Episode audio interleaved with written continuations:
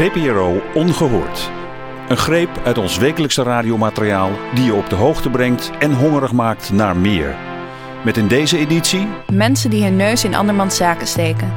Van pleegzorg tot landje pik, van afluisteren tot voorliegen. Bemoeienissen beginnen klein, maar nemen al snel grote proporties aan. Neem Yunus, een Turkse jongen die bij niet-islamitische pleegouders is geplaatst. Wie mag zich over zijn welzijn uitspreken? Zijn ouders, de nationale pleegzorg of de premier van Turkije?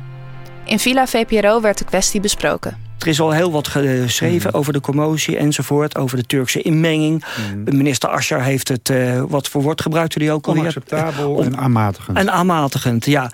Is dat nou zo raar dat een land dit soort dingen zegt over een ander land... Ik heb aangaande zijn eigen mensen? Ik heb het idee dat wij ook wel eens wat over Turkije op te merken hebben gehad. En om te zeggen, die Turken hebben zich nergens mee te bemoeien. Dat vind ik onzin. Ik zou niet weten waarom ze hun mond daarover Jij moeten vindt eigenlijk dat er hysterisch wordt gereageerd? Nou, ik vind het heel onverstandig. Kijk, als je iets mhm. wil uitleggen, en die kans zou je moeten grijpen... je kan iets uitleggen over onze normen en waarden... je kan iets uitleggen over tolerantie ten opzichte van... of tolerantie, het accepteren van homoseksualiteit... je kan iets uitleggen over hoe je jeugdzorg kan organiseren, enzovoort. Allemaal hele verstandige dingen die we hier hopelijk goed geregeld hebben. Als je dat wil uitleggen, moet je niet beginnen met te zeggen... en jij moet eerst je mond houden. In VPRO's OVT deze week aandacht voor een politicus die zich uitdrukkelijk niet met de buitenlandse politiek wilde bemoeien. Dat wil zeggen, totdat hij verkozen was. De afluisteropnames van president Johnson onthullen dat zijn opvolger, Richard Nixon, er een geheime agenda op nahield. Heerlijk zeker hè, dat zoiets opduikt, of niet? Het is wel spectaculair, ja. Uit de banden spreekt dat Johnson heel erg op de hoogte was wat uh, Nixon, Humphrey als een andere kandidaat, of anderen deden en Kennedy had inderdaad uh, de banden geïnstalleerd in het Witte Huis. En die, die nam de gesprekken op als, als eerste president. Johnson continueerde dat, maar Johnson ging wel verder. En dat, ja, dat, dat komt mondjesmaat maar uit deze banden naar voren. Maar er blijft wel iets heel hard uit. Ja, Johnson luistert niet alleen binnen het Witte Huis af, maar ook buiten het Witte Huis. Uh, nou ja, je moet, het was 1968 en uh, Johnson had een tijdelijke stopzetting van het bombardement op Vietnam toegezegd. Want hij wilde de Zuid- en Noord-Vietnamezen aan de onderhandelingstafel hebben in Parijs.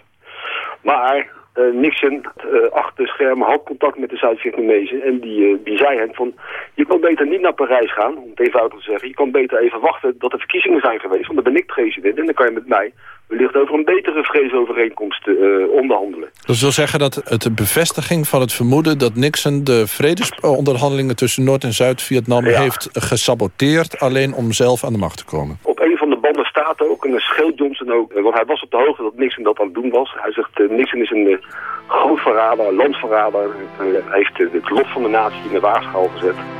Het saboteren van internationale belangen voor eigen gewin. Waar hoorden we dat eerder? Oh ja. My fellow citizens, at this hour, American and coalition forces are in the early stages of military operations to disarm Iraq, to free its people, and to defend the world from grave danger. In 2003 rapporteerde de AIVD dat Irak over het pokkenvirus zou kunnen beschikken. Een dodelijk virus dat als massavernietigingswapen geldt. Maar waar was dit vermoeden op gebaseerd? Argos, het journalistieke onderzoeksprogramma van de VPRO, dook in honderden pagina's AIVD-documenten en ontdekte iets wel heel bijzonders. Ik denk dat het goed is dat iedereen zich bewust is van het feit dat we te maken hebben met internationale spanning. En dat dat zou kunnen leiden tot calamiteiten die ernstig zijn, die bedreigend zijn voor de bevolking. Dat betekent ook dat je hebt voor de volksgezondheid.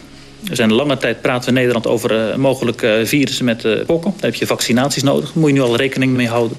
Deze uitspraak van premier Balkenende is van 12 februari 2003. Vijf weken voor de inval in Irak. We onderzoeken hoe de AIVD bij de veronderstelling kwam... dat Saddam Hussein pokken zou kunnen inzetten als biologisch wapen. En krijgen de beschikking over een foto. Een foto waarop twee van de in Irak gevonden flesjes zijn afgebeeld. Die foto leggen we voor aan viroloog Huub Schelkens. Dit is koepokkenvirus. Ja, er zitten nog flesjes te overigens. Ze zijn nog uh, dichtgebrand, zie ik. Uh, dat zouden we tegenwoordig waarschijnlijk niet meer doen. En het is uh, zo te zien gevriesdroog materiaal. En leest u eens voor wat erop staat? Er zitten etiketten op? Het Rijksinstituut voor de Volksgezondheid. Het is duidelijk, hè, deze flesjes met deze labels die zijn aangetroffen in Irak. Maar die labeltjes die zijn erop geplakt in Utrecht.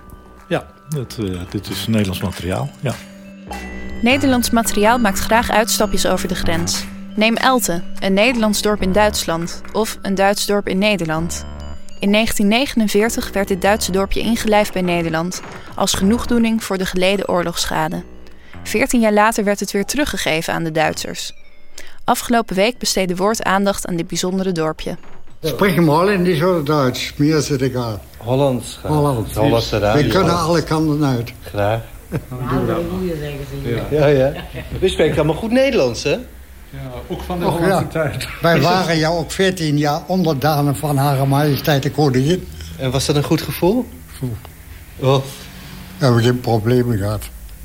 Heeft u zich ooit Nederlands gevoeld? Nee. U? Ook Nee, niet? nee. Altijd in uw hart bleef u Duits? Im Herzen bleiben wir Deutsch. Ohne ja. Wir können die Nationalität nicht wechseln als ein Hemd. Nee, das kann man nicht. Wenn warum? gesagt hätten, entweder oder, also dann wären wir bei... Ver- als de verkiezingen gekomen waren, dan waren 90% voor Duitsland geweest. De volledige uitzending van Woord is terug te luisteren op vpro.nl. Ook de bemoeienissen van OVT, Villa VPRO en Argos zijn hier te vinden. Evenals een exclusieve foto van de flessen met bokkenvirus. Dit was VPRO Ongehoord. Met slechts een kleine selectie uit onze wekelijkse radioprogramma's. Benieuwd naar meer? Luister dan verder op vpro.nl.